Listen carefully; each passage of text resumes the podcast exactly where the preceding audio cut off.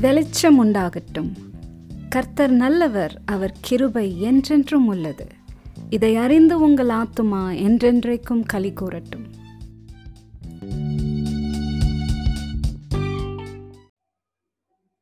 யோவான் பனிரெண்டாம் அதிகாரம். பஸ்கா பண்டிகை வர ஆறு நாளைக்கு முன்னே இயேசு தாம் மரணத்திலிருந்து எழுப்பின லாசுரு இருந்த பெத்தன்யாவுக்கு வந்தார். அங்கே அவருக்கு ராவிருந்து பண்ணினார்கள். மார்த்தாள் பணிவிடை செய்தாள். லாசருவும் அவருடனே கூட பந்து இருந்தவர்களில் ஒருவனாயிருந்தான்.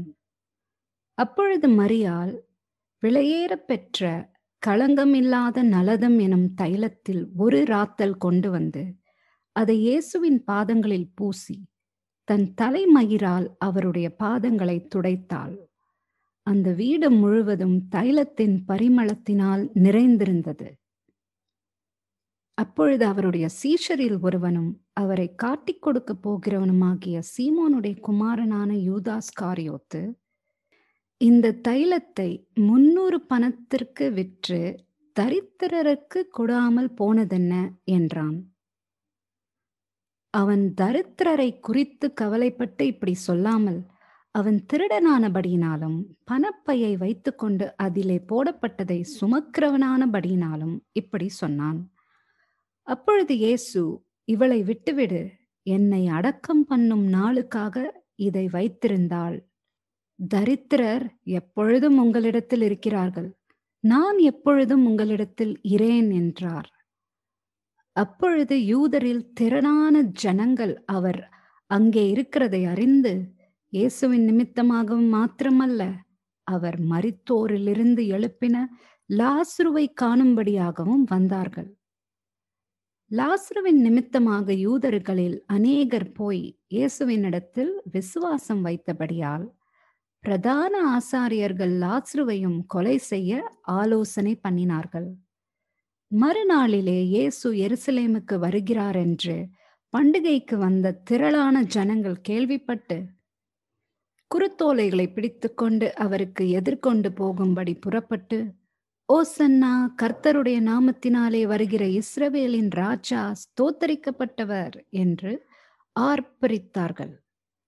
அல்லாமலும் சியோன் குமாரத்திரியே பயப்படாதே உன் ராஜா கழுதை குட்டியின் மேல் ஏறி வருகிறார் என்று எழுதியிருக்கிற பிரகாரமாக இயேசு ஒரு கழுதை குட்டியை கண்டு அதன் மேல் ஏறிப்போனார். போனார் இவைகளை அவருடைய சீஷர்கள் துவக்கத்திலே அறியவில்லை. இயேசு மகிமை அடைந்த பின்பு இப்படி அவரை குறித்து எழுதியிருக்கிறதையும் தாங்கள் இப்படி அவருக்கு செய்ததையும் நினைவு கூர்ந்தார்கள்.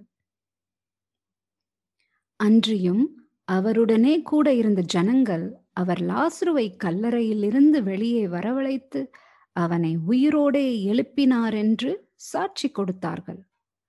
அப்படிப்பட்ட அற்புதத்தை அவர் செய்தார் என்று ஜனங்கள் கேள்விப்பட்டதினால் அவர்கள் அவருக்கு எதிர்கொண்டு போனார்கள். அப்பொழுது பரிசேயர் ஒருவரையொருவர் நோக்கி நீங்கள் செய்கிறதெல்லாம் வீணென்று அறிகிறதில்லையா? இதோ உலகமே அவனுக்கு பின் சென்று போயிற்றே என்றார்கள். பண்டிகையில் ஆராதனை செய்ய வந்தவர்களில் சில கிரேக்கர் இருந்தார்கள்.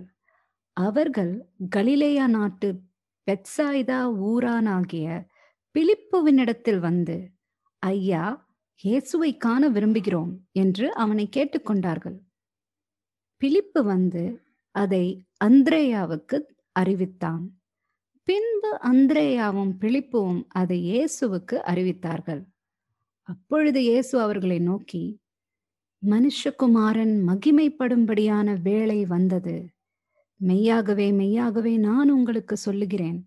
கோதுமை மணியானது நிலத்தில் விழுந்து சாகாவிட்டால் தனித்திருக்கும்.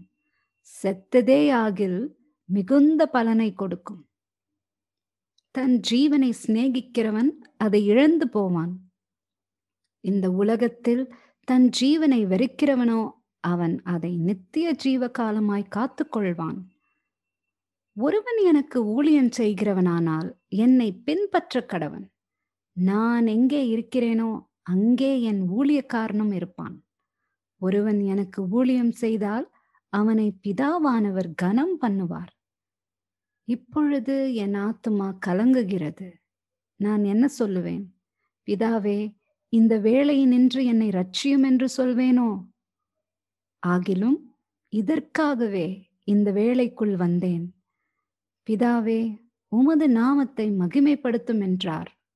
அப்பொழுது மகிமைப்படுத்தினேன் இன்னமும் மகிமைப்படுத்துவேன் என்கிற சத்தம் வானத்திலிருந்து உண்டாயிற்று.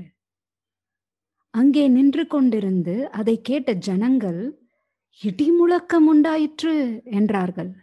வேறு சிலர் தேவதூதன் அவருடனே பேசினான் என்றார்கள். இயேசு அவர்களை நோக்கி இந்த சத்தம் என் நிமித்தம் உண்டாகாமல் உங்கள் நிமித்தமே உண்டாயிற்று. இப்பொழுதே இந்த உலகத்துக்கு நியாய தீர்ப்பு உண்டாகிறது. இப்பொழுதே இந்த உலகத்தின் அதிபதி புறம்பாக தள்ளப்படுவான். நான் பூமியிலிருந்து உயர்த்தப்பட்டிருக்கும் போது எல்லோரையும் என்னிடத்தில் இழுத்து கொள்ளுவேன் என்றார். தாம் என்ன விதமான மரணமாய் மறிக்கப் போகிறார் என்பதை குறிக்கும்படி இப்படி சொன்னார். ஜனங்கள் அவரை நோக்கி கிறிஸ்து என்றென்றைக்கும் இருக்கிறார் என்று வேதத்தில் சொல்லியதை நாங்கள் கேட்டிருக்கிறோம். அப்படி இருக்க மனுஷகுமாரன் உயர்த்தப்பட வேண்டியதென்று எப்படி சொல்லுகிறீர்? இந்த மனுஷகுமாரன் யார்? என்றார்கள். அதற்கு இயேசு இன்னும் கொஞ்ச காலம் ஒளி உங்களிடத்தில் இருக்கும். இருளில் நீங்கள் அகப்படாதபடிக்கு ஒளி உங்களோடு இருக்கையில் நடவுங்கள். இருளில் நடக்கிறவன் தான் போகிற இடம் இன்னதென்று அறியான். ஒளி உங்களோடு இருக்கையில் நீங்கள் ஒளியின் பிள்ளைகளாகும்படிக்கு ஒளியினிடத்தில் விசுவாசமாயிருங்கள் என்றார். இவைகளை இயேசு சொல்லி அவர்களை விட்டு மறைந்தார். அவர் இத்தனை அற்புதங்களை அவர்களுக்கு முன்பாக செய்திருந்தும் அவர்கள் அவரை விசுவாசிக்கவில்லை. கர்த்தாவே எங்கள் மூலமாய் கேள்விப்பட்டதை விசுவாசித்தவன் யார்? கர்த்தருடைய புயம் யாருக்கு வெளிப்பட்டது? என்று ஏசாயா தீர்க்கதரிசி சொன்ன வசனம் நிறைவேறும்படி இப்படி நடந்தது. ஆகையால் அவர்கள் விசுவாசிக்க மாட்டாமல் போனார்கள்.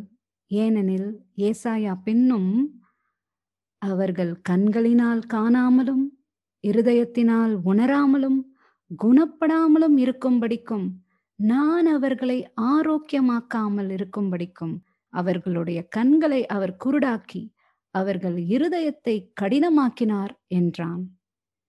ஏசாயா அவருடைய மகிமையைக் கண்டு அவரை குறித்து பேசுகிற போது இவைகளை சொன்னான். ஆகிலும் அதிகாரிகளிலும் அநேகர் அவரிடத்தில் விசுவாசம் வைத்தார்கள். அப்படி இருந்தும் ஜெப ஆலயத்துக்கு புறம்பாக்காதபடி பரிசெயர் நிமித்தம் அதை அறிக்கை பண்ணாதிருந்தார்கள். அவர்கள் தேவனால் வருகிற மகிமையிலும் மனுஷரால் வருகிற மகிமையை அதிகமாய் விரும்பினார்கள். அப்பொழுது இயேசு சத்தமிட்டு என்னிடத்தில் விசுவாசமாயிருக்கிறவன் என்னிடத்தில் அல்ல என்னை அனுப்பினவரிடத்தில் விசுவாசமாயிருக்கிறான். என்னை காண்கிறவன் என்னை அனுப்பினவரை காண்கிறான். என்னிடத்தில் விசுவாசமாயிருக்கிறவன் எவனும் இருளில் இராதபடிக்கு நான் உலகத்தில் ஒளியாக வந்தேன். ஒருவன் என் வார்த்தைகளை கேட்டும் விசுவாசியாமற் போனால் அவனை நான் நியாயம் தீர்ப்பதில்லை. நான் உலகத்தை நியாயம் தீர்க்க வராமல் உலகத்தை ரட்சிக்கவே வந்தேன். என்னை தள்ளி என் வார்த்தைகளை ஏற்றுக்கொள்ளாதவனை நியாயம் தீர்க்கிறதொன்று இருக்கிறது. நான் சொன்ன வசனமே அவனை கடைசி நாளில் நியாயம் தீர்க்கும். நான் சுயமாய் பேசவில்லை. நான் பேச வேண்டியது இன்னதென்றும் உபதேசிக்க வேண்டியது இன்னதென்றும் என்னை அனுப்பின பிதாவே எனக்கு கட்டளையிட்டார். அவருடைய கட்டளை நித்திய ஜீவனாய் இருக்கிறதென்று அறிவேன். ஆகையால் நான் பேசுகிறவைகளை பிதா எனக்கு சொன்னபடியே பேசுகிறேன் என்றார்.